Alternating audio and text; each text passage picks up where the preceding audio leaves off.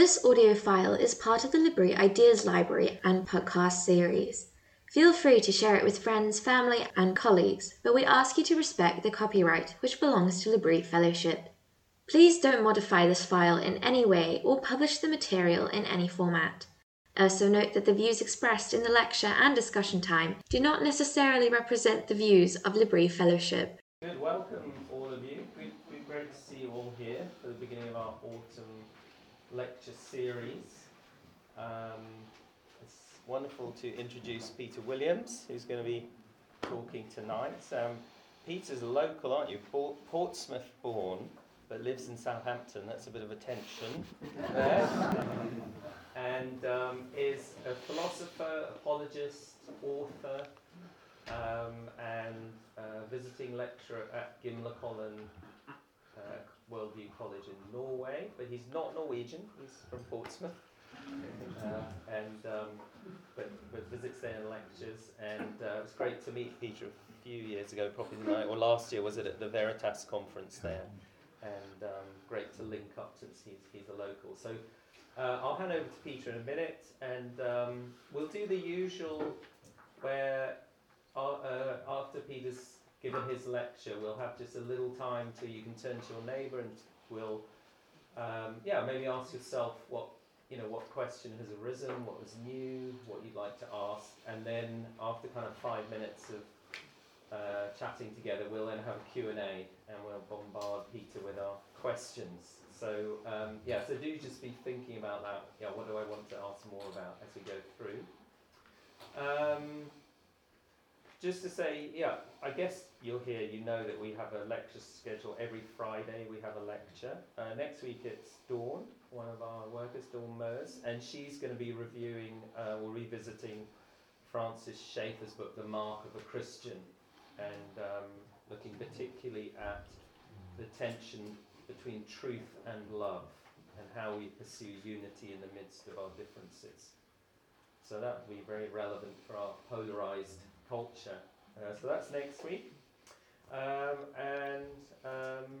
If there, I guess there's some people online, aren't they? So they can put questions as well in the chat, can they? Are you happy to do that? And we'll read them out. And special announcement, if anybody tomorrow is driving to London or to Bristol by any chance, then Lisa here, who's one of our students for a while, she needs to get to Bristol but can go via London on a bus, and there's a train strike tomorrow, so if anybody happens to be driving to London or Bristol, see Lisa afterwards. All right. Great, okay, I think that's everything. Have I forgotten? Where's Sarah? Have I forgotten anything? She's not here. Okay, Peter, I'll hand over to you, and then we'll sort of buzz together when you finish. Okay. Right. Sounds dangerous. Well, thank you so much to everyone for turning out this evening. Thank you very much for the folks at L'Abri for hosting and arranging this. This may be the only talk you ever go to by an author with a new book out where they don't have any copies of it for sale. But you should see distributed around the place some of these giant business cards. If anyone has a giant business card, wave it in the air for those folks who don't have one so they can see it, which will give you notification of my website and so on, where you can find lots and lots of information, free resources, links through to my podcast, YouTube channels, etc., and which will push you in the right direction of where you can click online to go and buy it from the publisher or Amazon or and so on. So this is the most recent of a series of books that I've been doing of late that are called, sort of subtitled, Essays on.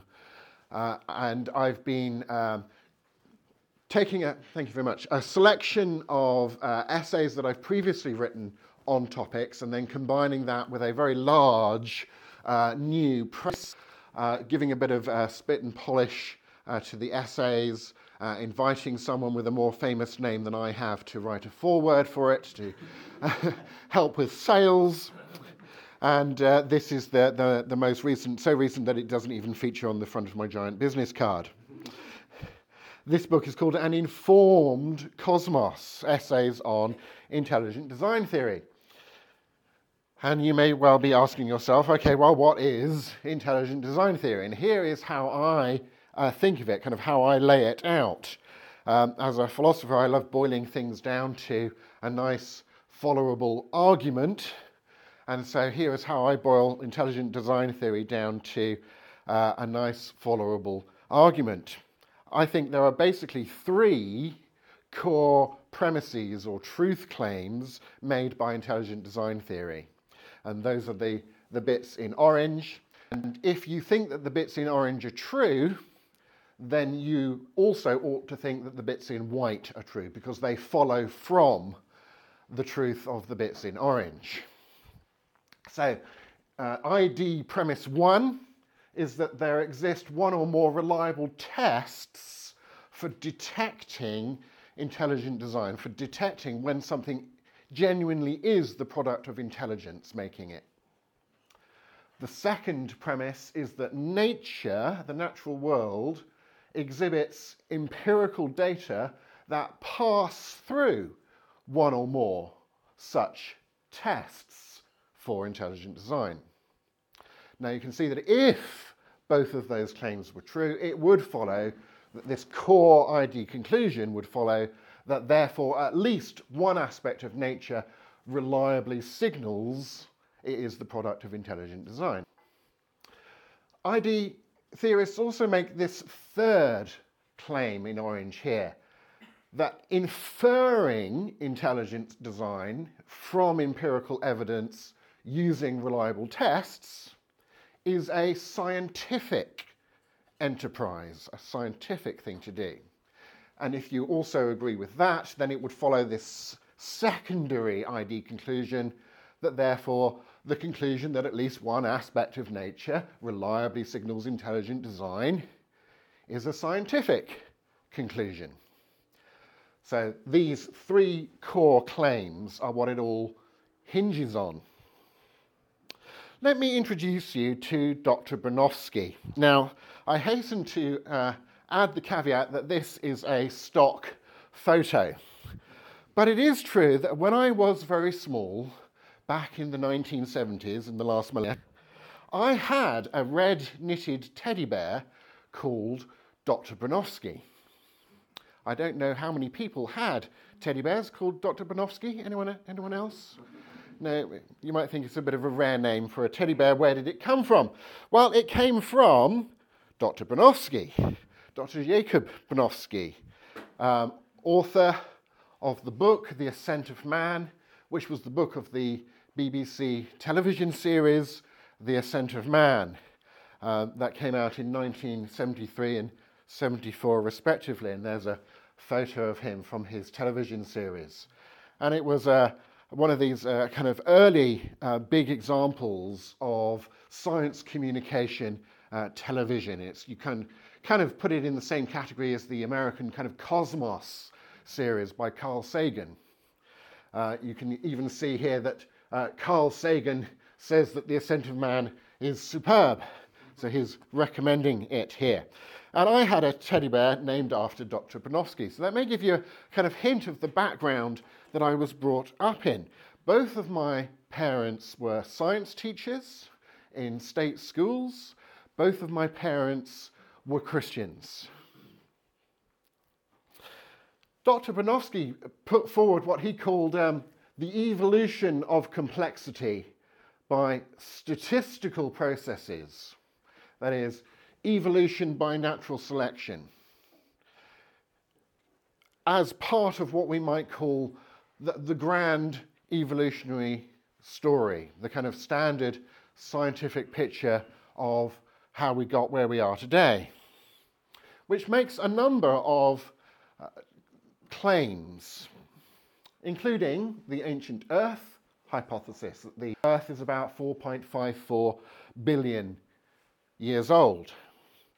The so-called progress thesis, which says that the history of life shows a general progression from the simplest type of prokaryotic single-celled organism to birds and mammals in terms of complexity growing over time. The common ancestry hypothesis that says that contemporary organisms are descended from simpler, generally speaking, ancestral organisms. The universal common ancestry hypothesis, which says that all living things descended from one original primordial organism. The standard kind of neo-Darwinism, or what I like to call the blind watchmaker hypothesis, to take that phrase from Richard Dawkins' famous book. The idea that evolution, this increasing complexity over time, happens through natural processes requiring no purposeful and especially no non-material guidance. This, and note, philosophical idea, the blind watchmaker hypothesis, motivates the scientific theory that mutation and selection, and perhaps other similarly undirected mechanisms, are able to explain the obvious appearance of design in the natural world. What we call the neo-Darwinian or modern evolutionary synthesis combines Darwin's theory of adaptation by natural selection with the science of genetics, because Darwin, through no fault of his own, just when he was writing, didn't know anything about genetics. And so the combination of discoveries about genetics with Darwin's theory of natural selection produces the standard neo-Darwinian synthesis of these fields of knowledge.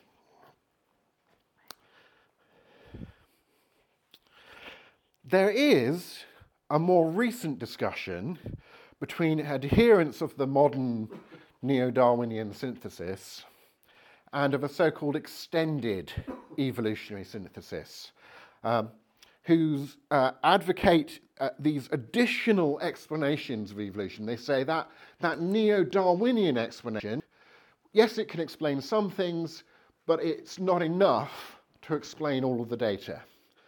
And they advocate additional explanations of evolution, of that change over time, but ones that are still framed in terms of an unguided, unplanned process of physical chance and necessity, to borrow a phrase from Jacques Monod, who wrote a famous book called Chance and Necessity. In other words, blind watchmaker Darwinism, in this philosophical sense, remains the cornerstone of modern evolutionary theory, whichever side of that argument between the standard and the extended synthesis you might fall on. And finally, the naturalistic origins hypothesis, the idea that life arose from non-living things, from non-life, by an unplanned and unguided, purely physical process of chance and or necessity. Now, given my upbringing, by the time I was kind of in my teens, kind of here's how I saw things. Believing that natural history that I've just described was intended, initiated, and sustained in existence by God, well, that wasn't part and parcel of any scientific theory as such, as scientific. That wouldn't qualify as a scientific idea. But then neither did any scientific theory as such deny any such different framing. That denial would be equally philosophical.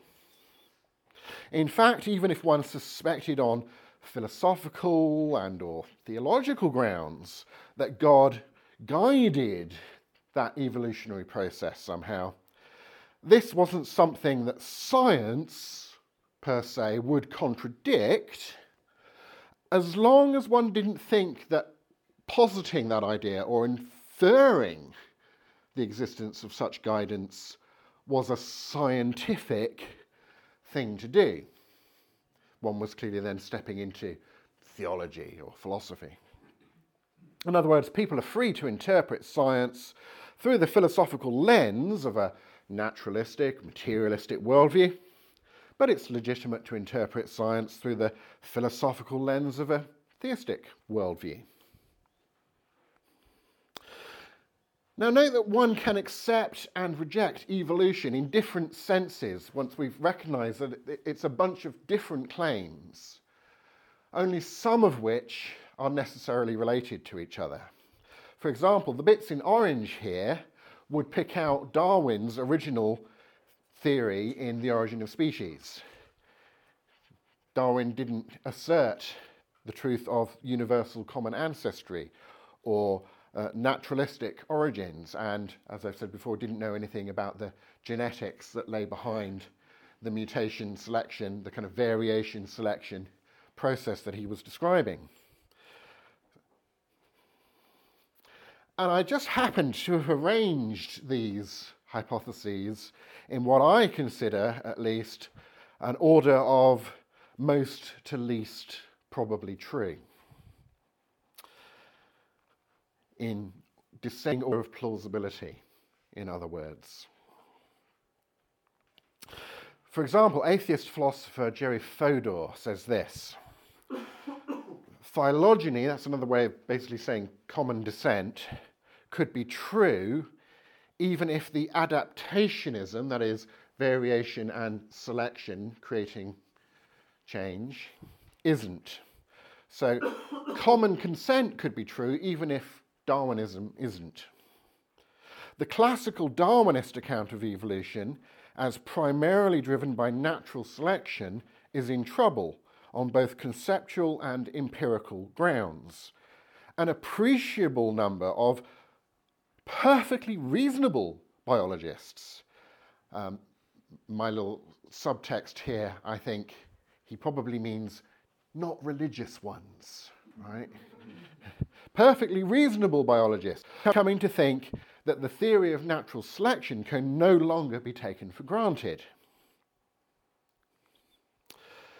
To quote from some biologists, Scott Gilbert, John Opitz and Rudolf Raff observe that starting in the 1970s, many biologists began questioning neo-Darwinism's adequacy in explaining evolution. Genetics might be adequate for explaining microevolution, but microevolutionary changes in gene frequency were not seen as able to turn a reptile into a mammal or to convert a fish into an amphibian. Microevolution looks at adaptations that concern the survival of the fittest, not the arrival of the fittest. Or atheist philosopher and biologist Massimo Pigliucci says, modern synthesis doesn't cut it because it's got the conceptual tools to tell us how quantitative variations evolve, but not how qualitatively new traits arise. So he's on the extended synthesis side, and different advocates of an extended synthesis argue for different additional, unguided, purely material mechanisms and argue with each other about which one or more of those are plausible, and the other side argue back, and so on. And that's kind of where the state of the field is at the moment. But I actually, strangely enough, got into this from what I would say is this kind of secondary issue of, is it science? This premise 3, that inferring design is a scientific enterprise. I don't think that's the most important question for reasons that I will now explain, but that's how I got into it because I was studying philosophy and reading in Philosophy of Science this debate about what is science and so on. In the last millennium still, I spent 2 years at the University of East Anglia in Norwich, among other activities, such as wearing bow tie at CU house parties. I wrote my M.Phil thesis in philosophy. I wrote my first book on the arguments for the existence of God. And I thought a lot about intelligent design theory, starting with the debate in philosophy of science about if ID was or was not something that you could legitimately call science. And notice the word here is scientistic, not scientific. The scientistic demand, the theory of knowledge demand, that every rational belief, to qualify as being rational, must be justified by scientific, empirical evidence, is self-contradictory, because A, it can't be justified by scientific empirical evidence, and B, it entails an infinite regress that can't be satisfied. If I can't believe A until I've got some scientific evidence for it, well, let's call the scientific evidence for it B. But how do I rationally believe that B is reliable evidence, accurate evidence, and that it really does support A? In order to believe those things about B, I have to have some evidence for that. Otherwise, my belief doesn't rational. Call that C. You can kind of see where we're going to end up, which is an infinitely long way away, which is problematical. This claim is also open, I think, just to counter-example, e.g., we have logical knowledge. We have metaphysical knowledge, we have moral and aesthetic knowledge.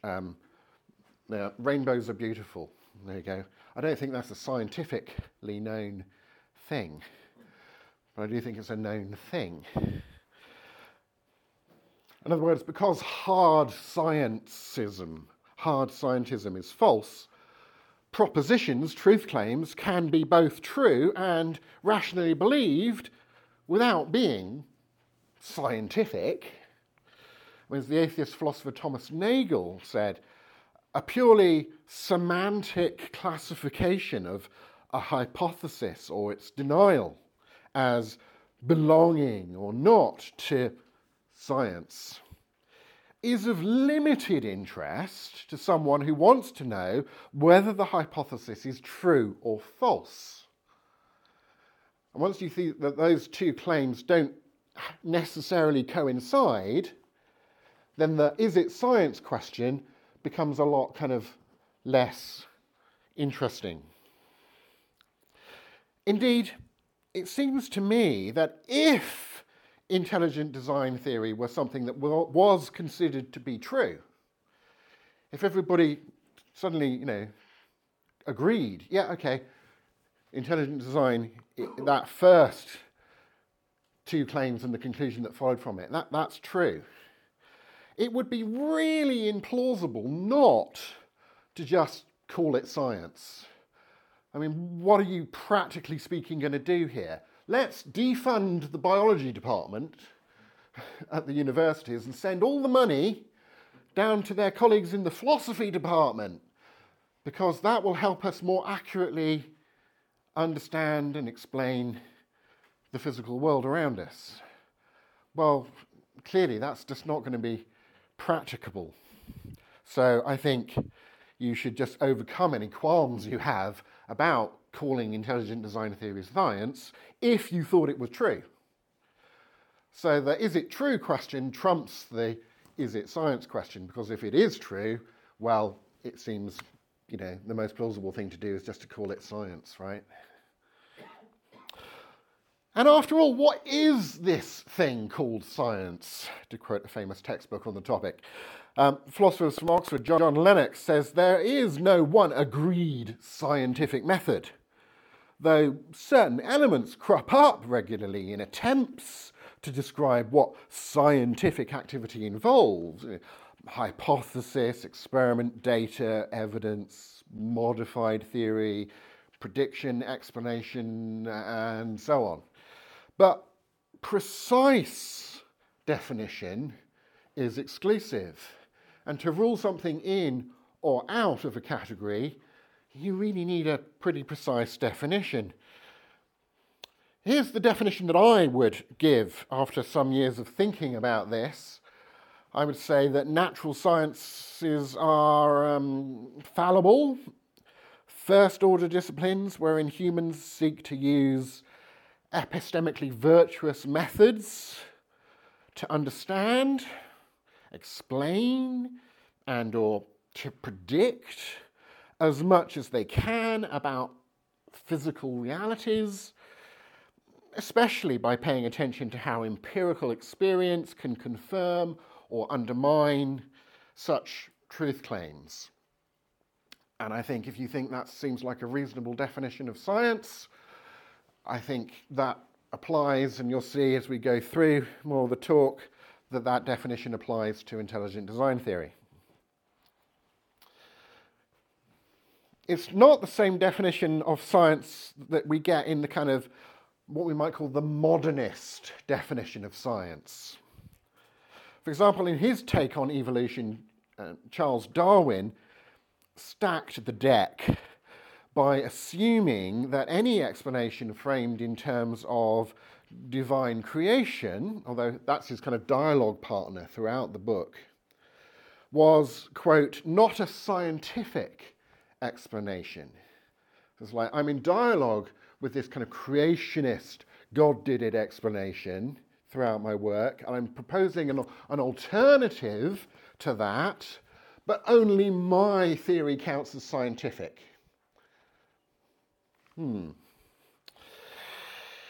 This is something that's come to be known in the literature as methodological naturalism.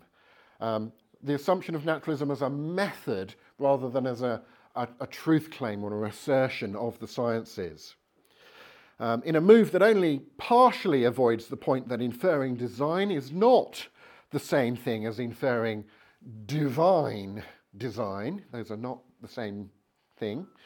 The US-based National Academy of Sciences, for example, says the statements of science must invoke only natural things and processes. The statements of science must invoke only natural things and processes, they assert. In other words, although science doesn't deny the existence of anything supernatural, it must never mention anything supernatural, because then it wouldn't be doing science, by definition. But why kind of blinker science and restrict academic freedom in this way?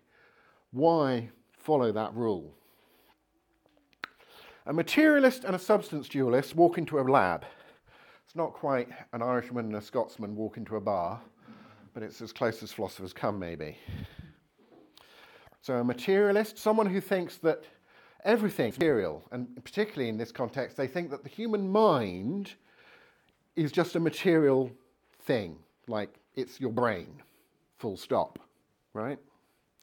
And a substance dualist, someone who thinks not only do you have a physical brain, but you have a non-physical part or reality to your selfhood, your mind, your spirit, your, all sorts of terminology gets used, but it's something above and beyond the materially describable. Question: must they resolve their philosophical difference about whether humans are purely material objects or not before they invoke design as an explanation for something in their science, done in their science lab? For example, the materialist might say, this Neolithic flint arrowhead is the product of design. And they would get a big tick from the methodological naturalists, right? Yes, you've said something scientific, because we assume that the human designer is purely describable in natural physical terms. But the substance dualist, who says, this Neolithic flint arrowhead is the product of design. Because in the back of their, well, in the back of their brain, mind, it's disputed. In the back of their thinking about this, of course, if you ask them, and what kind of thing is that source of design? And you push them with enough why questions and what questions and so on, they would say, yeah, okay, it's something that has this immaterial aspect to it. And suddenly that's philosophy, right? But should the scientific status of a hypothesis be determined by the perhaps disputed metaphysical nature of the referent design in a way that trumps the agreed functional reference? The functional reference that they both agree on here is, yeah, this is the product of intelligence, this was designed. What they disagree on is how to philosophically, metaphysically understand the nature of that designer or designers. But do they have to resolve that philosophy dispute before they can do science, or before the forensic pathologist can say it was murder and not an accident? In other words, what I call in the book soft methodological naturalism leaves philosophy to philosophers.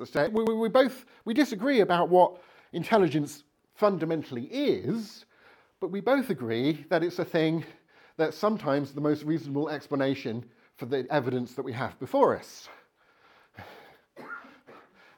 And now we go down the pub and let's argue about substance dualism. I mean, saying with the atheist Thomas Nagel, I've already quoted, that one doesn't believe in God, or perhaps anything supernatural, so one won't infer design in biology or cosmology. I think it's a bit like saying, I don't believe in aliens, so crop circles must be natural. No, that's kind of putting the cart before the horses. First, we look at the evidence and we, quite rightly, I'm sure you agree, infer, yeah, design, intelligence was at work here. And then we get to arguing about best to interpret the metaphysical nature of the designer. P.S. for crop circles, that's humans, not aliens. But, if you think there at least might be aliens, they're a candidate in the discussion, right? And you need some reasons for preferring the human explanation rather than the aliens did it explanation. I mean, do we want to follow a rule to the effect that if the best metaphysical explanation of a warranted, a reasonable, the most reasonable inference in some case is to design, and it happens to be in tension with naturalism, the best metaphysical interpretation of that design happens to be in tension with metaphysical naturalism, then as far as something called science is concerned, an unfalsifiable assumption that naturalism is true must trump that inference from evidence, regardless of the evidence. Doesn't sound like the sort of rule I would want scientists to be following. For example, biochemist Bruce Alberts from America said in a speech, he was a president of the biological society of some kind at the time, and he said, science is basically the search for truth, and that a system that does not permit the search for truth cannot be a scientific system. But clearly Albert's vision of science is at odds with the methodological naturalism that leads someone like science writer John Farnell to declare this: it is the job of scientists to find out how apparent design in nature can be explained by natural processes. The best explanation right now is Darwinian evolution. Well, I would prefer the job of scientists to be to find out how apparent design in nature should be explained truthfully. As the atheist philosopher of science, Bradley Monton, argues, if science really is permanently committed to methodological naturalism, it follows that the aim of science is not generating true theories. Instead, the aim of science would be something like generating the best theories that can be formulated, subject to the restriction that the theories are naturalistic. Science is better off without being shackled by methodological naturalism, says Monton. Atheist physicist Sean Carroll agrees. He says, methodological naturalism, while deployed with the best of intentions by supporters of science, amounts to assuming part of the answer ahead of time. If finding truth is our goal, that is just about the biggest mistake we can make. I agree. Which pushed me back to thinking, gosh, actually I think the ID folks have the best of the philosophy of science argument here. And more atheist philosophers of science seem to be agreeing with them, actually. And so I wonder if they're right about any of the other stuff that they're saying. So then I opened that can of worms, right? And it drove back to premise 1 and premise 2. Premise 1, that there exists one or more reliable tests for detecting intelligent design. Now, I've got a whole chapter in the book, which is a slightly spruced up reprint of a peer-reviewed philosophy journal article I wrote on this some years ago, on the design inference. The book here by philosopher and mathematician William Dembski was kind of a peer-reviewed monograph publication laying out in a lot of detail his way of proposing a test for inferring design at that time in probability theory. And then he made some gestures towards, you might want to apply this to things in the natural world, maybe. That would be interesting. If you want, it's very high-level stuff, okay? But if you're up for that, go for it. But I will also note that he's due to bring out a second edition of that book soon, so you might want to wait for that. But in the meantime, get this book by co-authors Robert Marks, Dembski, and Winston Ewart, which is based on, again, peer-reviewed papers that they've published, updating and refining their methodology of design inference. But approaching this as a philosopher, what I did in this paper, in this chapter, was to look at people who disagreed with intelligent design theory and show that both either implicitly or explicitly, they used the same criteria, although perhaps at a less kind of theoretical high level of abstraction, but they basically used the same approach to inferring design that Dembski was on about. And I'm not going to spend very much time on this because it's a concept, and it's one that's really best conveyed, I think, to general audiences with concrete examples. So here's the American philosopher William Lane Craig giving a summary and a concrete example, and I'll throw another in, and I'll share one of the examples of the things that I looked at in the paper. So Craig observes that in order to detect design, to reliably infer design from data, we have to have two things. He says, in addition to high improbability, the thing that we infer from has to be highly improbable, or another way to say the same thing is highly complex. In addition to high improbability, there also needs to be conformity to an independently given pattern. When these two elements are present, we have what's called specified complexity, which is the tip-off to intelligent design. Thus, in a game, for example, any deal of cards is equally and highly improbable. It's one possible set of cards out of the pool of cards of that, your hand permitted length, out of all of the possible arrangements of hand give permitted length out of the set of cards, right? So any hand of cards you have is unlikely. And that is not enough in and of itself to say, oh, gosh, look at this hand of cards, it must have been designed, because it's unlikely. That won't work, clearly. But if you find that every time a certain player deals, he gets all four aces, you can bet, haha, this is not the result of chance, but of design. Okay, maybe the first time he gets all four aces, you go, oh, what a lucky hand, you beat me. The second time, you start getting a little suspicious. The third time, you get more suspicious. The fourth, how many times does he have to get all four aces in Dodge City before he has bullet holes in him, right? Well, here's Richard Dawkins talking about specified complexity. He says, you and I are machines of a complexity of a magnitude to challenge credulity.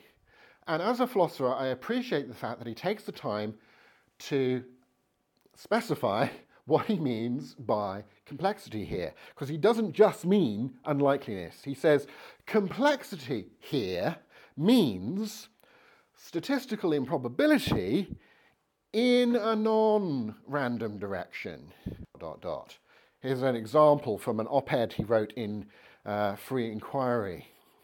He said, specified complexity as a concept takes care of the sensible point that in the unique disposition of its parts, a pile of detached watch parts tossed in a box is as improbable as a fully functioning, genuinely complicated watch. Right? So this particular arrangement of bits of watch in a box, that is one possible arrangement of all those bits of watch out of all of the possible arrangements. Yeah? It's very unlikely. This watch is also one possible arrangement out of all of the possible arrangements.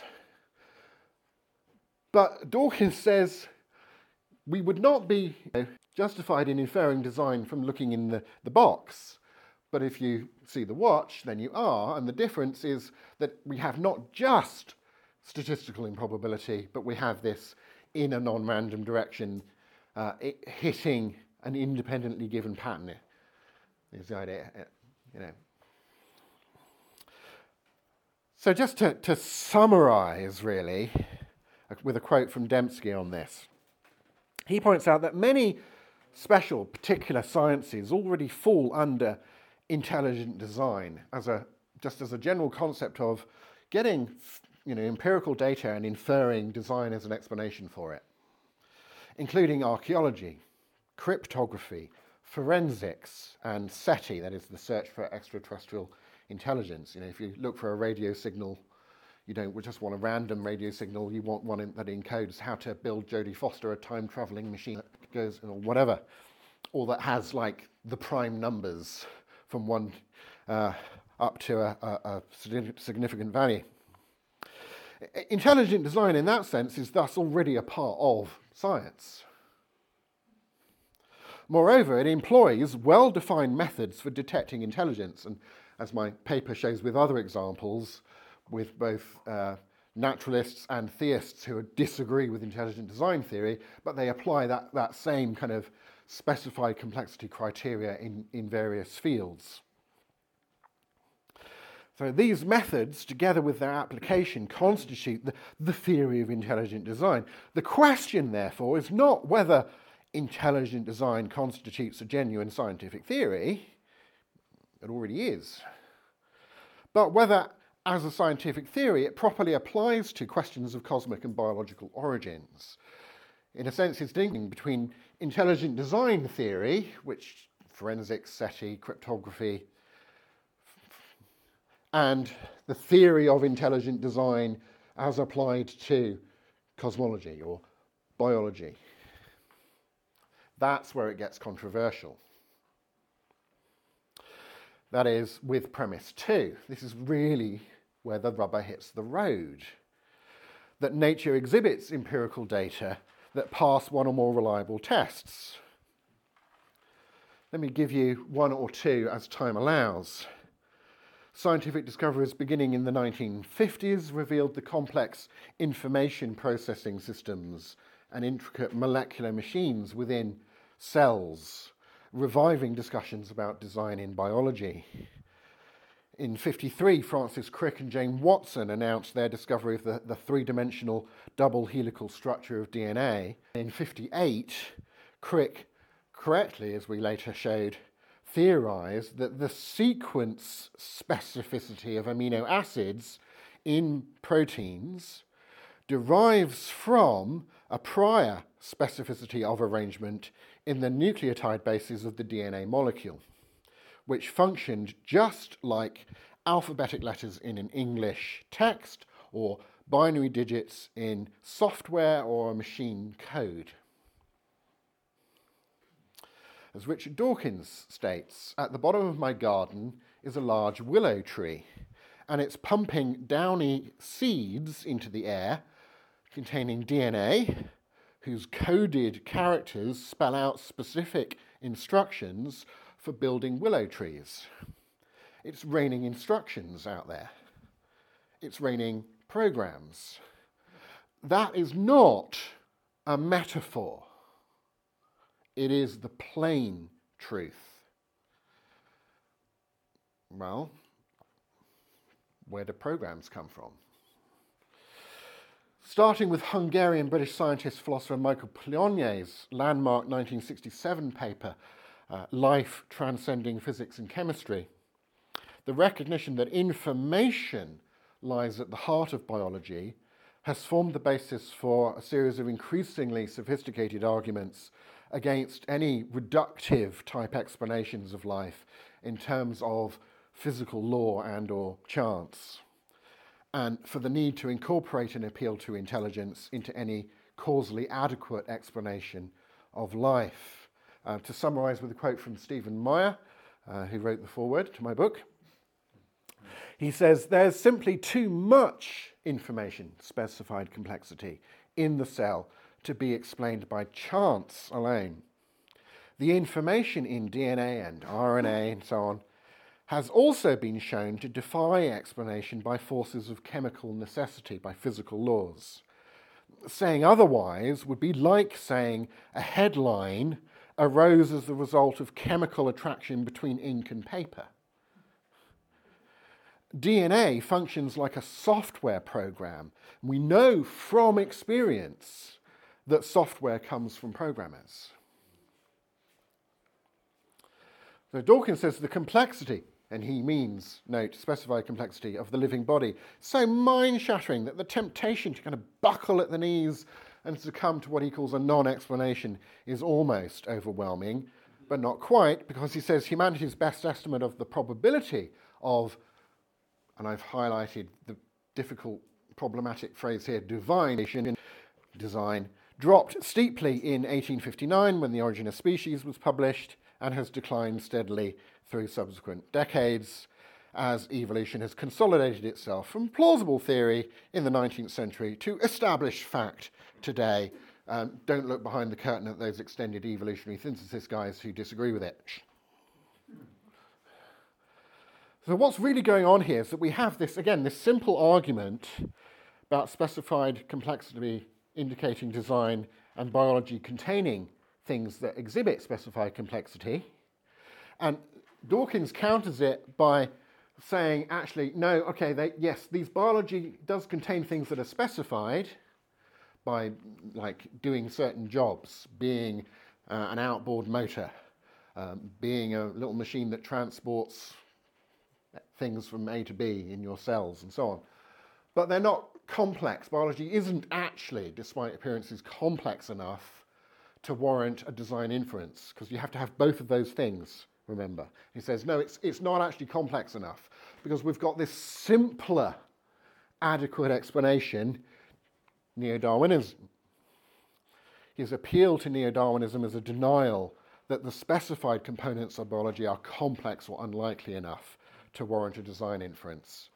So note that Darwin's philosophical blind watchmaker hypothesis is still key here.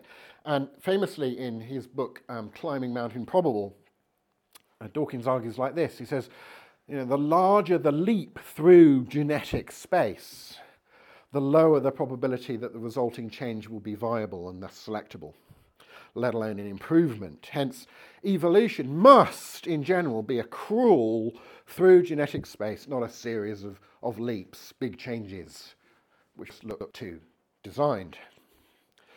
Dawkins likens this gradual approach to getting biological complexity to climbing Mount Improbable. He says, yeah, there's this cliff of apparently impressive complexity on one side of Mount Improbable. It can't be conquered, apparently, without design. But the back side of Mount Improbable supposedly has a series of individually and jointly not too unlikely selectable steps leading to the summit. Dawkins asserts that although we've no idea what gradual and not too unlikely path organisms took up Mount Improbable, they must have done so. He says, however daunting the sheer cliffs that the adaptive mountain first presents, graded ramps can be found the other side and the peak eventually scaled. Question, how does Dawkins know that these graded ramps can be found without having found them? Well, he says, without stirring from our chair, we can see that it must be so because nothing except gradual accumulation could, in principle, do the job. What job's that? Oh, the job of explaining life without mentioning design. Clearly, gradual accumulation is not the only possible explanation, which therefore must be true, because the Darwinian blind watchmaker thesis is an alternative to design. And you see that right back in The Origin of Species. So, to put this in philosophical terms, Dawkins begs the question in favour of philosophically Darwinian naturalistic evolution against design. He says, there cannot have been intermediate stages up that gradual path that were not beneficial. There's got to be a series of advantages all the way. If you can't think of one, then that's your problem, not natural selection's problem. Well, I suppose that is a sort of matter of faith on my part, since the theory is so coherent and so powerful. As the Nobel Prize-winning theoretical physicist Brian Josephson points out, in books such as The Blind Watchmaker, a crucial part of the argument concerns whether there exists a continuous path leading from the origins of life to man, each step of which is both favoured by natural selection and small enough to have happened by chance. It appears to be presented as a matter of logical necessity that such a path exists, but actually there is no such logical necessity. Rather, commonly made assumptions in evolution require the existence of such a path. And I think the more that we have discovered about the astonishing complexity of what's going on inside the biological world, the less and less plausible the neo-Darwinian explanation has become. And anyway, what about the origin of life? As Bradley Monton again says, Darwinian evolution only comes into play once life already exists. You've got to have something pretty complicated for it to be capable of undergoing natural selection because it has variation as it reproduces.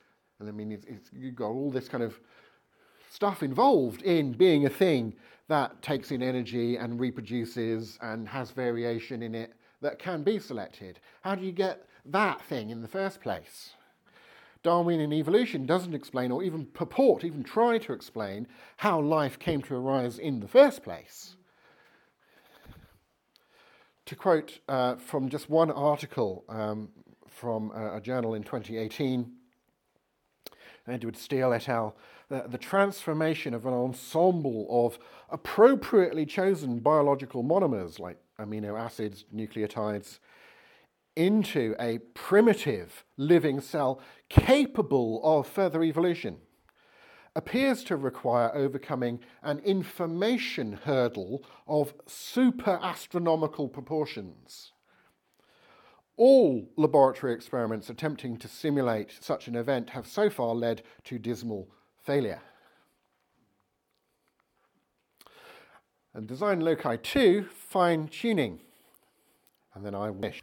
Since Fred Hoyle's prediction of a finely tuned resonance state of the carbon-12 atomic nucleus back in the 50s, scientists have come to recognize the existence of chemistry and of biology, and especially the existence of what philosopher Robin Collins calls embodied conscious agents, beings like us, if not exactly us, depends upon a staggering degree of cosmic and indeed more local planetary fine-tuning, as the phrase goes. As Craig points out, when the laws of nature are expressed as mathematical equations, there appear in them certain constants like the force of gravity. And the laws of nature are consistent with a wide range of values for those constants. They don't determine them. And there are initial conditions as well upon which the laws act. For example, the amount of entropy, the balance between matter and antimatter in the universe. Why didn't the universe just kind of dissolve itself as matter and antimatter came into contact in the early universe and sputter out? Why is there still stuff here, dependent upon that ratio between them? And these constants and quantities fall into an extraordinarily narrow range of life-permitting values. For example, a change in the strength of the atomic weak force by 1 part in 10 to the power of 100 would have prevented a life-permitting universe. The cosmological constant that drives the inflation of the universe is fine-tuned to around 1 part in 10 to the 120. The odds of the Big Bang's low entropy condition existing just by chance are on the order of about 1 out of 10 to the power of 10 to the power of 123. Now, those numbers are beyond super-astronomical. Let me give you some context here. It's generally quoted that there are around about 10 to the power of 80 fundamental particles in the whole universe. So these numbers are numbers that you cannot write down longhand, even if you could put a digit on every fundamental particle in the known universe. Lee Smolin does a rough back-of-the-envelope calculation of the combined odds at 1 in 10 to the 229. And Dawkins agrees that these things are fine-tuned, or that there is complexity and specification, fine-tuned in such a way as to allow peacocks and humans and so on, which gives us this nice argument for fine-tuning design. But again, he seeks to counter it. In this instance, he denies the complexity part of the first premise, just as with the biology example, by invoking the many universes idea. It just says, there are billions of universes having different laws and constants. And of course, we could only find ourselves in one of those few universes which are compatible with our existence. Now, there are at least 8 problems with that kind of suggestion. I'm going to skip ahead a few to some of the more important ones, and to kind of bend over backwards here, I'm not going to talk about invoking actually infinite multiverses, because there's even more problems with that suggestion. I'll just look at very large ones. So basically you're saying if X number of monkeys existed, then they could type the plays of Henrik Ibsen by chance. Well, okay, maybe. But anyone faced with the many monkeys hypothesis, an explanation for the works of Ibsen, are going to ask if there's any independent reason to believe in the existence of X number of monkeys with enough typewriters, and so on. And if not, they'll reject the many monkeys hypothesis as an ad hoc hypothesis that's adopted purely for the purpose of saving a theory from refutation, but without any independent rationale. And they will favour the single author hypothesis. I think the same logic applies. Dawkins is saying, basically, if there were enough, then I could explain away the complexity because I give myself more rolls of the dice. there are enough different universes in order to get to the conclusion that the fine-tuning argument won't work. But I've got that flashing away here because he just asserts that. But as astrophysicist Adam Frank says, there are no empirically grounded scientific reason to believe there is such a thing as a multiverse of parallel realities, let alone one that's large enough, which is the next problem. Even if a multiverse did exist, how do you know it happens to be large enough to explain away all of the improbability that you need to explain away? Well, you just make an ad hoc assumption that it is, right? The cumulative effect of all these fine-tunings that Craig was talking about erodes the probabilistic resources of the string landscape, says Bruce Gordon. Or Dr. Graham Swinnard, used to be at Southampton University, says even an infinite number of universes may not give the attribute that's required, that is, a cosmos fit for life. As theoretical physicist John Polkinghorne commented, the infinite sequence of even numbers, for example, is distinctly short of oddness. That kind of brings out the ad hoc nature of the claim. It's also question begging. Just to summarise, Paul Davies here from his book, The Goldilocks Enigma, you know, why is the universe just right for life, like the porridge that was just right for eating? He says multiverse theories merely shift the problem up a level from universe to multiverse. One only has to list the many assumptions that underpin the multiverse theory. There has to be a universe-generating mechanism. But that raises the obvious question of the source of the quantum laws and the laws of gravitation, including the causal structure of space-time and blah, et cetera, et cetera. You have to make a lot of assumptions. You have to posit a lot of complex stuff in order to generate lots of different universes and guarantee that they're different and not all carbon copies of the same unlivable in universe, etc. As Stephen Meyer says, not only does the universe-generating mechanism in inflationary cosmology require and unexplained fine-tuning, he actually argues that it actually requires more fine-tuning than it was proposed to explain.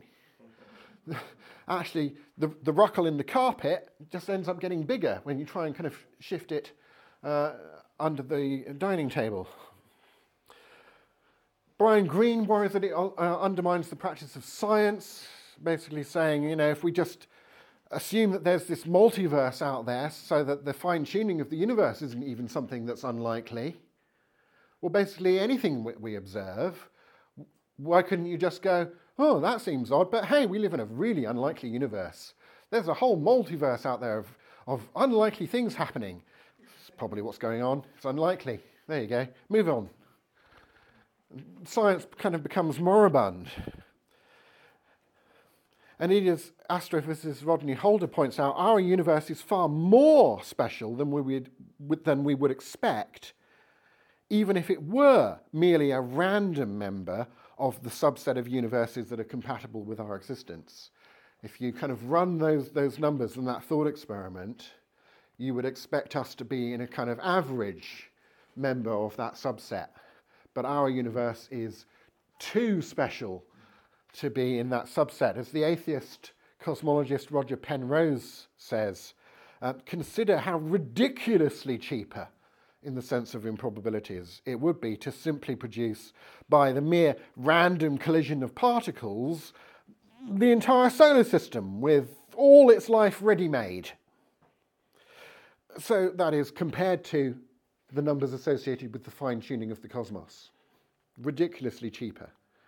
So the problem is, why did we not come about that this way, rather than from an absurdly less probable 1.4 times 10 to the 10 tedious years of change over time evolution? Seems to me that this conundrum simply points to the incorrectness of the bubble universe idea, the many universes idea. So in light of that cumulative case and other arguments against Dawkins' objection to the first premise here, I don't think he manages to undermine it, and the argument still stands. Do I have, I know according to that clock I'm shooting over a little, but can I have 5 minutes and I'll finish?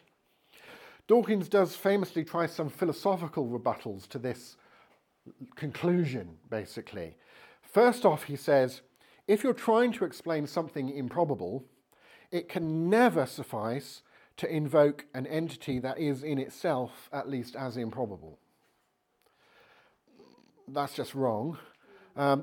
Question, do we make a legitimate explanatory advance if we explain this Neolithic arrowhead in terms of design? Yes. Would this still be a legitimate explanatory advance if no one had ever heard of neo-Darwinian evolution? Like, you know, if we found an arrowhead before Darwin, right? Could we still legitimately say, oh, that looks designed, and that would help us understand it? Yeah. Or if this arrowhead were discovered by the first crew to step out of their capsules on Mars and stub their Mars boot against something and pick it up and go, oh, I can't do that. Oh, an arrowhead. Oh, maybe it was aliens in this instance because we haven't been here before. And so on. Yes. Take two for Dawkins philosophically rebutting design. He says, and this is what he calls like the central argument of his book, The God Delusion. He says, the designer himself, in order to be capable of designing, would have to be another complex, note that word, entity of the kind that in his turn needs the same kind of explanation. Well, who designed the designer? That's a complex way of saying that. Well, okay, some atheists and naturalists are happy to accept a designer or designers that exhibit or probably exhibit specified complexity, and so do raise further explanatory questions, but so does our Neolithic designer of the arrowhead, right? But still, why think that the designers must be complex in the sense of specified complexity that raises explanatory questions? Well, Dawkins says, look, God, I'm bracketing, has to be clever enough to calculate the values, all those constants in the fine-tuning, has to be, and to listen to the prayers and praises of all these people at the same time, and so on. Well, in a debate that the agnostic philosopher Sir Anthony Kenny was chairing, Kenny obviously couldn't bide his tongue at this point, and he stepped into the discussion that Dawkins was having with N.T. Wright, I believe it was, and he distinguished the complexity of structure from the complexity of function with this illustration. He said, the electric razor can only cut a beard, but the cutthroat razor might also be used to cut a throat, etc., etc. You can think of all sorts of uses for it. That is, demonstrating that something exhibits a complexity of function, of things that it does, is not the same and doesn't demonstrate that that thing has a complexity of structure, of organized parts arranged together in an unlikely way to achieve a specifiable outcome. Demonstrating complexity of function doesn't demonstrate complexity of contingent structure. In green, in red. Dawkins' argument is only about the green, not about the red. Dawkins' reply to Kenny was, I really don't see what you're saying. Well, he's saying that God can't be complex in the sense of being an unlikely contingent arrangement of parts like these OMG design your own deity fridge magnets that you can buy from Amazon, where you can arrange different bits together to make a more complex picture of the deity of your choice and mix them up. That can't be the case with the designer, if the designer were God, and God a necessary being. Dawkins is begging the question against the traditional theological understanding of God, as Thomas Nagel again says that God, if there is a God, is not a complex physical inhabitant of the natural world, but Dawkins' objection depends upon treating him as such. So I think, in summary, that it's entirely legitimate to say that this argument 1, 2, and the conclusion that follows from it 3 here is science, that the best explanation of the cosmos, both, I think, at the cosmological and the biological level, includes an appeal to intelligent design, and to call that science. I think that's, yep.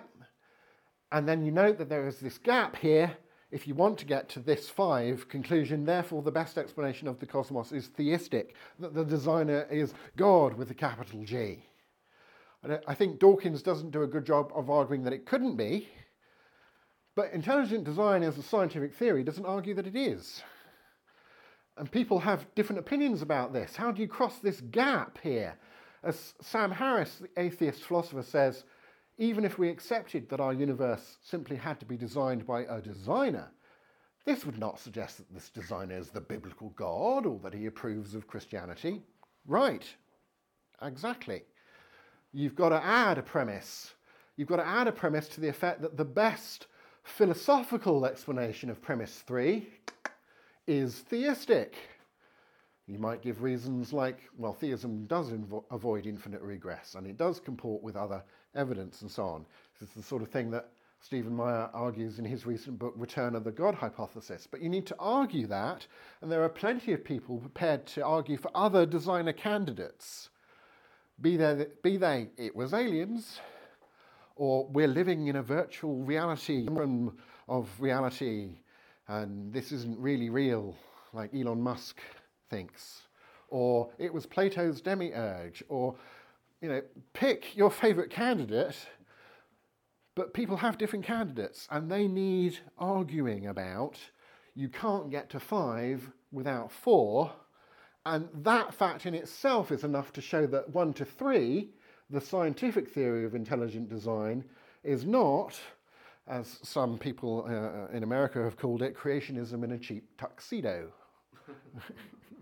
Thank you very much for indulging me the little extension to time.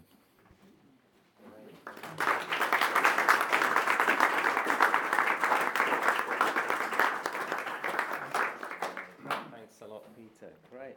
Okay, let's take a few minutes. Just turn to your neighbour, say hello if you don't know them. You do. Just get straight into it. So what would you like to ask Peter? What was new? What struck you? What do you need clarification on? So have a couple of minutes to talk, and then we'll take some questions. Okay, we'll join back together. I think what we're going to do is we'll just take 2 or 3 questions just to start with, you know, in rows, so that then Peter can just choose sort of which one to deal with first. So if a few people just put up their hands if you have a question you want to ask or something. Okay, we've got one, Duncan at the back. Great. Get my glasses on. Garrett next to him. Great, one at the front. Okay, so Duncan, do you want to say what yours is first, and then we'll take one from Garrett and one at the front, and then one. Yeah. Thank you. You've done an excellent job of expanding your arguments, especially against Darwin and the cohort of, I think it was called the naturalist. So what was the name for that? The neo-Darwinist, or the methodological naturalist, yeah, or the metaphysical naturalist, if they're actually claiming it. Depends, yeah. So I was wondering if you could give just one point in their favour. What have they given us? Or just completely bungling idiots? Right. Yeah, that's an excellent question. I like that. Okay, so what have, it sounds like, what have the Romans ever given us? Yeah. What are the underfloor heating. Okay, great. That's, and then, Garrett, your one? Just repeat the questions for the recording. So that okay, we'll repeat them just before he answers them. And then, because I'll just get them first, and then we'll, yeah. Garrett, you had something too. Yeah. I don't know. I think you briefly touched on irreducible complexity. Right. My question would be if you know any recent developments in that field. Okay. Thank you. All right. And then at the front here. Yeah, I heard Dawkins on a radio program once when he was asked, how do you get from prokaryotic to eukaryotic cells? And he said, we don't know, but it must have happened because we're eaters today. And I thought, well, this isn't science. You know, so I just wonder whether this is an epistemological question, really, or theory of knowledge type question, really. Yeah. Isn't knowing contingent on willingness to know? In other words, there's something about the nature of man's soul, his willingness to be open, that actually can restrict him knowing. Yeah, sure. Which one do you want to take first? And then we'll repeat it. So we got one on.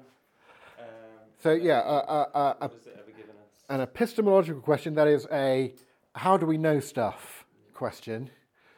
Can our ability to know things be restricted by our willingness to know things? If we don't like an idea, we're often resistant to even considering evidence for it, right? So, yeah, I think clearly, and this kind of cuts both ways, all of us have our biases. We bring a certain set of assumptions, kind of worldview assumptions with us to the discussion.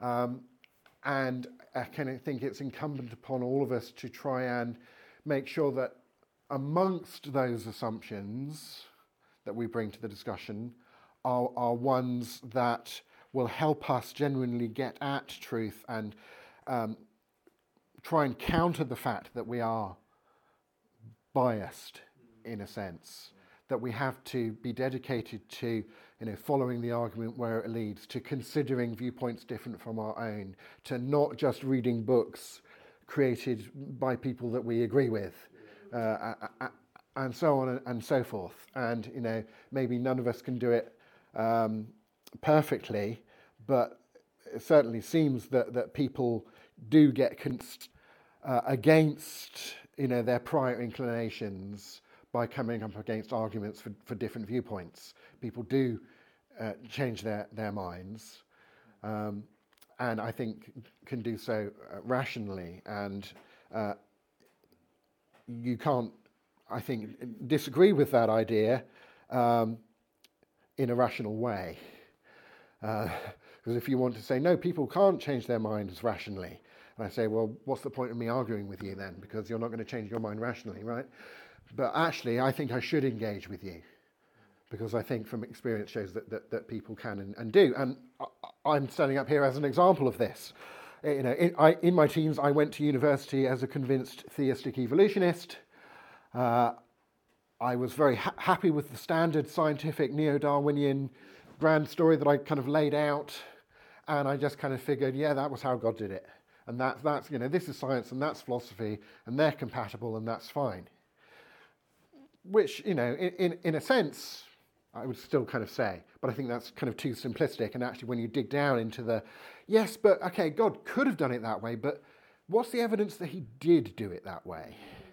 What are the rules that people are following when they try and get at the answer to that question? And are those rules helping them get at truth or obscuring getting at truth? And I think the interesting thing that I do in my papers and my book, and I try to do in this lecture, is to quote time and time again from atheists and naturalists, agnostics and so on, people that disagree with my fundamental worldview opinions, but who say, yes, specified complexity is a reasonable way of inferring design, or yes, it's reasonable to call ID science. The real disagreement comes on what is the actual, is there enough evidence in the natural world for us to infer design from? And that's the real discussion, and that, of course, is an empirical scientific discussion. Which brings me to the question that we had from the back, see how I did that, are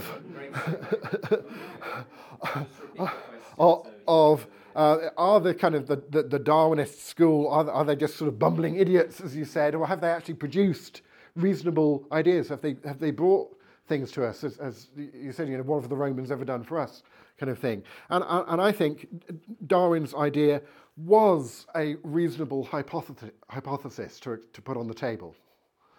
I don't like the way he stacked the deck for it. And I think the more that we've learnt about the world, learning things that he couldn't possibly have known about at the time, has actually falsified the explanatory adequacy of the theory. But clearly he did actually point his finger at a process that does happen and does explain some things.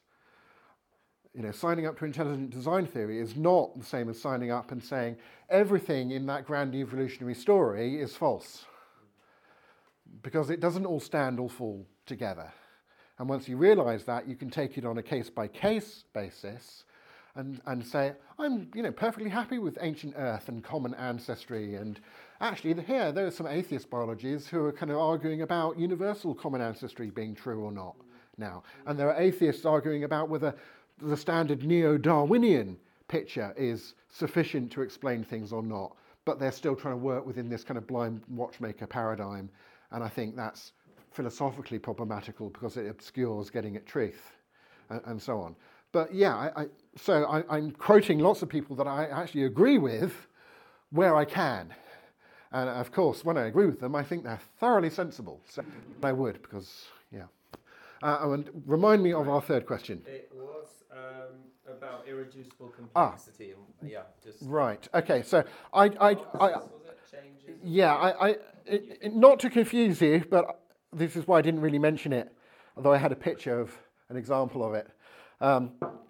I talked about specified complexity, but there's a biologist from the States called Michael Behe who published a famous book in the 90s called Darwin's Black Box, where he put forward this idea that at the molecular level, where you have little, basically you have machinery in our cells made up of proteins working together. And he argued that when you have a sufficiently complex working together of proteins to achieve a particular function, this is what he called irreducibly complex, where if you took away one of those parts, the machine stopped achieving the function. And he gave this analogy of like the mouse trap, where you have a board and you have to have a hammer and you have to have a spring and you have to have a catch. And you know, if you don't have a catch, well, it just goes thwap and then it doesn't catch mice. It doesn't work, right? Or if you have a catch but you don't have a spring, it doesn't achieve anything. You have to have a certain number of parts working together before you get a selectable function, right? And his argument was that there are cases where we have biomolecular machines that achieve a function, but they're only achieved by having enough parts working together to do it. So you can kind of see the link that actually that's really a specialized instance of specified complexity and the specified function, the complexity of having enough parts that have to all integrate together to achieve the function. There's been a lot of back and forth over the years about that. I'm on board with it. The question was really about what's the kind of latest that I know about this. I had a picture up of, I mentioned the outboard motor, and I had a little picture of the flagellum whip kind of motor that certain bacteria use to swim around, right? And they have an acid-driven rotary motor connected through a universal drive shaft to a propeller. It's an outboard motor, you know, and it's got lots of parts working together. And if you've done, you know, you can do the experiments and kind of do gene knockout experiments and get rid of genes, and it either doesn't form or it doesn't work, and so on. And people have said, but there's a subset of those molecules that form something that looks very much like a pump that some bacteria use to inject things into cells. And that pump is used in the formation, in the production process of this outboard motor, because you put the propeller proteins get ejected outside the cell to form the propeller through this kind of pump part of the machine. And so there's a subset of these parts that performs a function. Therefore, the motor is not irreducibly complex. But that was not the definition of irreducibly complex. Indeed, Behe specifically in his book said, just because you have a subset of those parts of a machine that can together do something, doesn't mean that the machine they were part of is not irreducibly complex, because when you take those parts away, the machine doesn't work. It's a bit like saying an engine, a petrol engine in a car, is not irreducibly complex because you can take the fuel pump away and use it for pumping water in your garden, or if you can do that. I'm not, you know, but just because it's like, well, even if that is the case, well, A, the pump seems to be irreducibly complex. And how did the pump become connected in the right kind of a way to all of these other parts in order to achieve this other function beyond themselves? And actually, in evolutionary terms, there's now been several papers showing that the idea that maybe, you know, you had this pump and then step by step you could evolve the bacterial flagellum motor from it, they've shown that in the evolutionary timeline terms, it's probably the fact that the pump only appears after the motor appears. So if anything came from anything, the pump devolved from the motor, the more complex motor, not the motor evolving from the pump. Right, thank you. Let's take, we'll take some more questions. We'll just take some more together and then let Peter choose. So Peter right at the back, just... Yeah, thanks so much, Peter. That was so interesting and stimulating. I think I followed most of it. Thank you very much. I was just wondering, someone came here, it was actually a medical doctor, GP from Australia, he came here a few years ago. He gave a lecture about information, the challenge of the physical universe at every level, being full of information. Yeah. And the challenge that presents to time versus chance acting randomly on each other and that. Basically too naturalistic. Yeah. The challenge information presents to that. You're saying you can't really have information without a mind. Information, it needs a mind. Yeah. And so I was wondering, what do the naturalists, the hardcore scientists, naturalists, what do they do with the challenge of information? How do they account for that?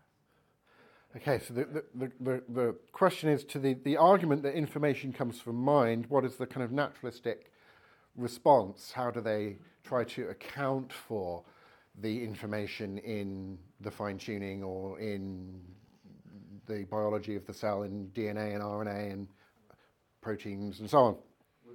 I'll take one more. And then okay. I think there are... I'm getting ahead. Thank you. Okay. Thank you very much.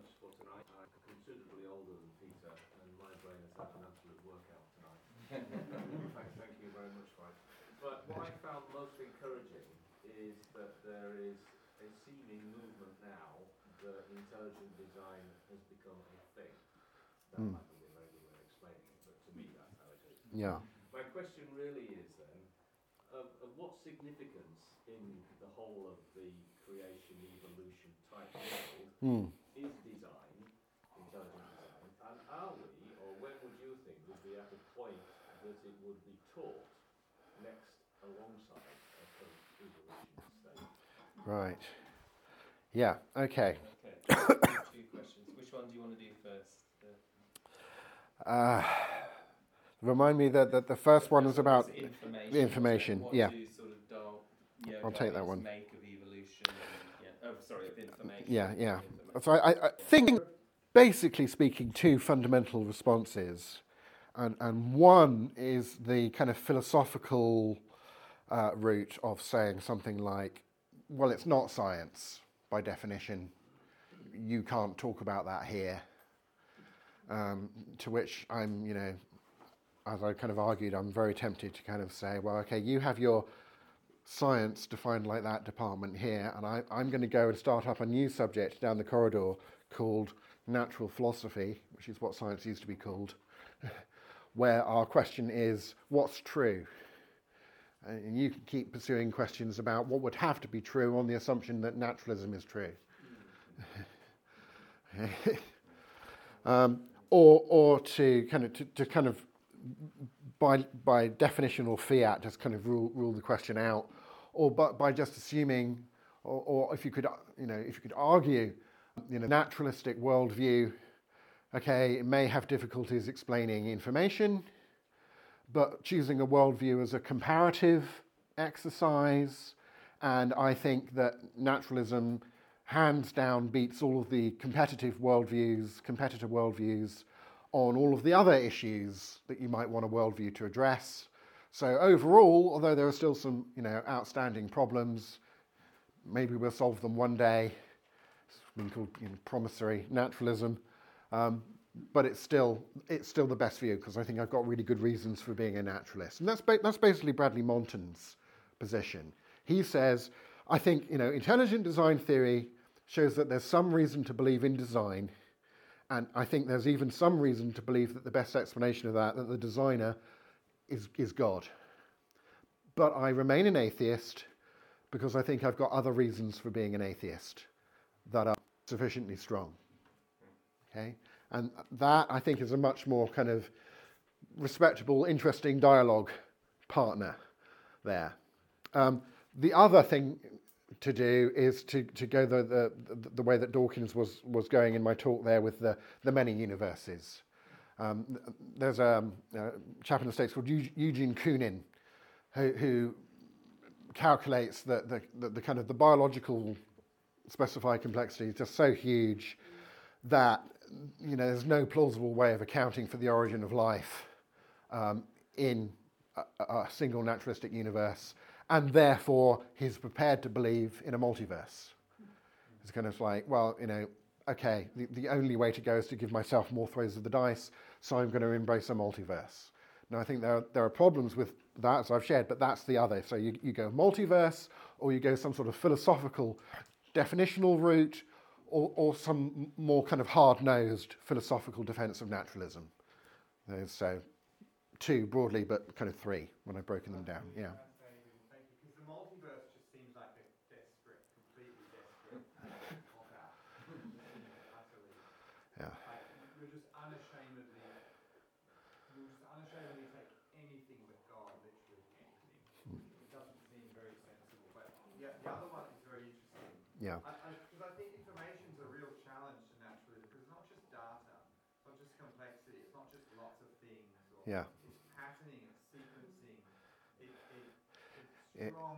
It doesn't come out of the substrate. That was, as you're saying, it's what information is very specific. It's Hamlet information.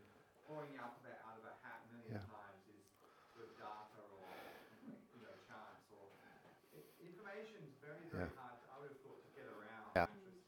I agree. Just on that, it's interesting though how the multiverse hypothesis has become incredibly popular, hasn't it? I was thinking of the film, everything all at once. Yeah. It's just it's something that's sort of captured the imagination, social imagination. It's a very useful storytelling device. Yeah. And actors love being able to play alternative versions of the character that they have to keep playing and things, because it gives them variety, and you can ask lots of what if questions, in science fiction kind of contexts. It's useful for doing that, but I think as a scientific explanation for things, it's real problematical. But to come on to the one I guess might be our last question, as you're saying, it does seem to have become part of the cultural conversation now.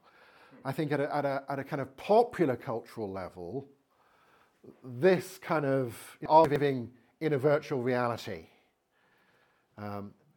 It's a view that the philosopher Nick Bostrom put forward in a paper, but that has been popularized by folks like Elon Musk on social media. Or, yes, there's design, but it was aliens that do it. And there are genuinely, there are atheists who believe that, right? Not only that there probably could be aliens out there somewhere, but aliens have visited Earth. I think there are statistics reporting that something like 30% of Americans or 30% of Westerners or something not only believe in aliens, but believe that aliens have visited Earth. It comes from watching documentaries on whatever the channel that was the History Channel is now currently being called. It's certainly not history, so I'm glad they changed the name of the channel in that sense. But okay, if you're a member of the Raelian UFO religion, which is big in Canada, right? You're an atheist, and you will say there's clear evidence of design in the world, and the designer were aliens. And if I ask, an embodied alien really would fall foul of Richard Dawkins' issue about wouldn't they exhibit specified complexity and therefore point themselves to design, the Raelian will say yes, and that designer was an alien, another alien. And I will say, wait, aren't you getting into an infinite regress here? And they will say, yeah, what's your problem with that? And now there's a long history of debate in philosophy, particularly around various versions of the cosmological argument, about whether trying to explain things by invoking an actually infinite regress of causes is legitimate or not. Right? I happen to think not, but there are people who think so. Right?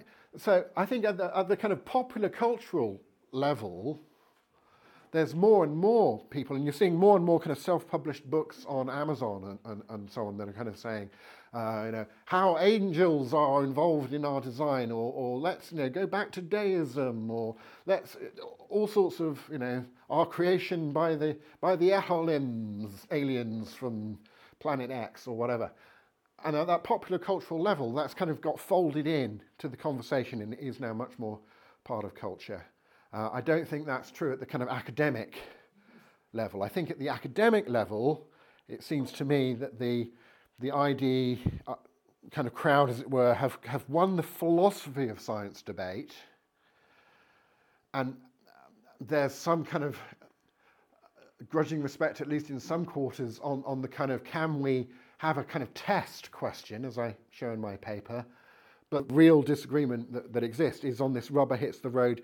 Is there evidence? And Massimo Pigliucci says, if there were something that was irreducibly complex in the biological world, that would be a really good reason to believe in design. It's just that I don't think anything is. But that, that's a dispute about, okay, what is the empirical evidence? What are the numbers that we can run here? And that is a dispute that ultimately has to be solved by rules of science that help us get at truth rather than obscure it. So it's not going to come to a school curriculum? I don't think it's coming or should come to a school curriculum anytime soon. Maybe, it's the sort of thing you might cover in philosophy. Yeah. And maybe it would be really good if alongside science we actually taught some philosophy of science, mm-hmm. and the ways in which worldviews actually does affect how people do science and what they consider science to be. That's changed over history and so on, that there's a discussion kind of going on, but I certainly wouldn't want to kind of swing from a kind of, schools must teach standard neo-Darwinism as if there's no dispute about it, to schools must teach intelligent design theory, even if they then leave the discussion about who the designer is for, other classes or whatever. I think maybe, teaching the debate, as it's called, can be pedagogically useful if you equip people with the right tools to do it, and you're not trying to do that as a kind of surreptitious method of smuggling creationism into the classroom or something like this, which, has particular resonances in the American context that we don't have here, of course, but yeah. Excellent. Thank you so much, Peter. Lots to think about, but it's been really good, so thanks for helping us engage with the topic. Your book is called An Informed Cosmos. Right. Essays on Intelligent Design Theory. And I show you the back cover because I'm very pleased to have endorsements from philosophers and scientists on, I think it's 4 continents. Right. So, and what is on the front cover? It's a close-up photo of a peacock feather. And if you want to ask me about how the images are produced on peacock feathers, it's absolutely fascinating. But I don't have time to go into it here. So. Okay. See you next week.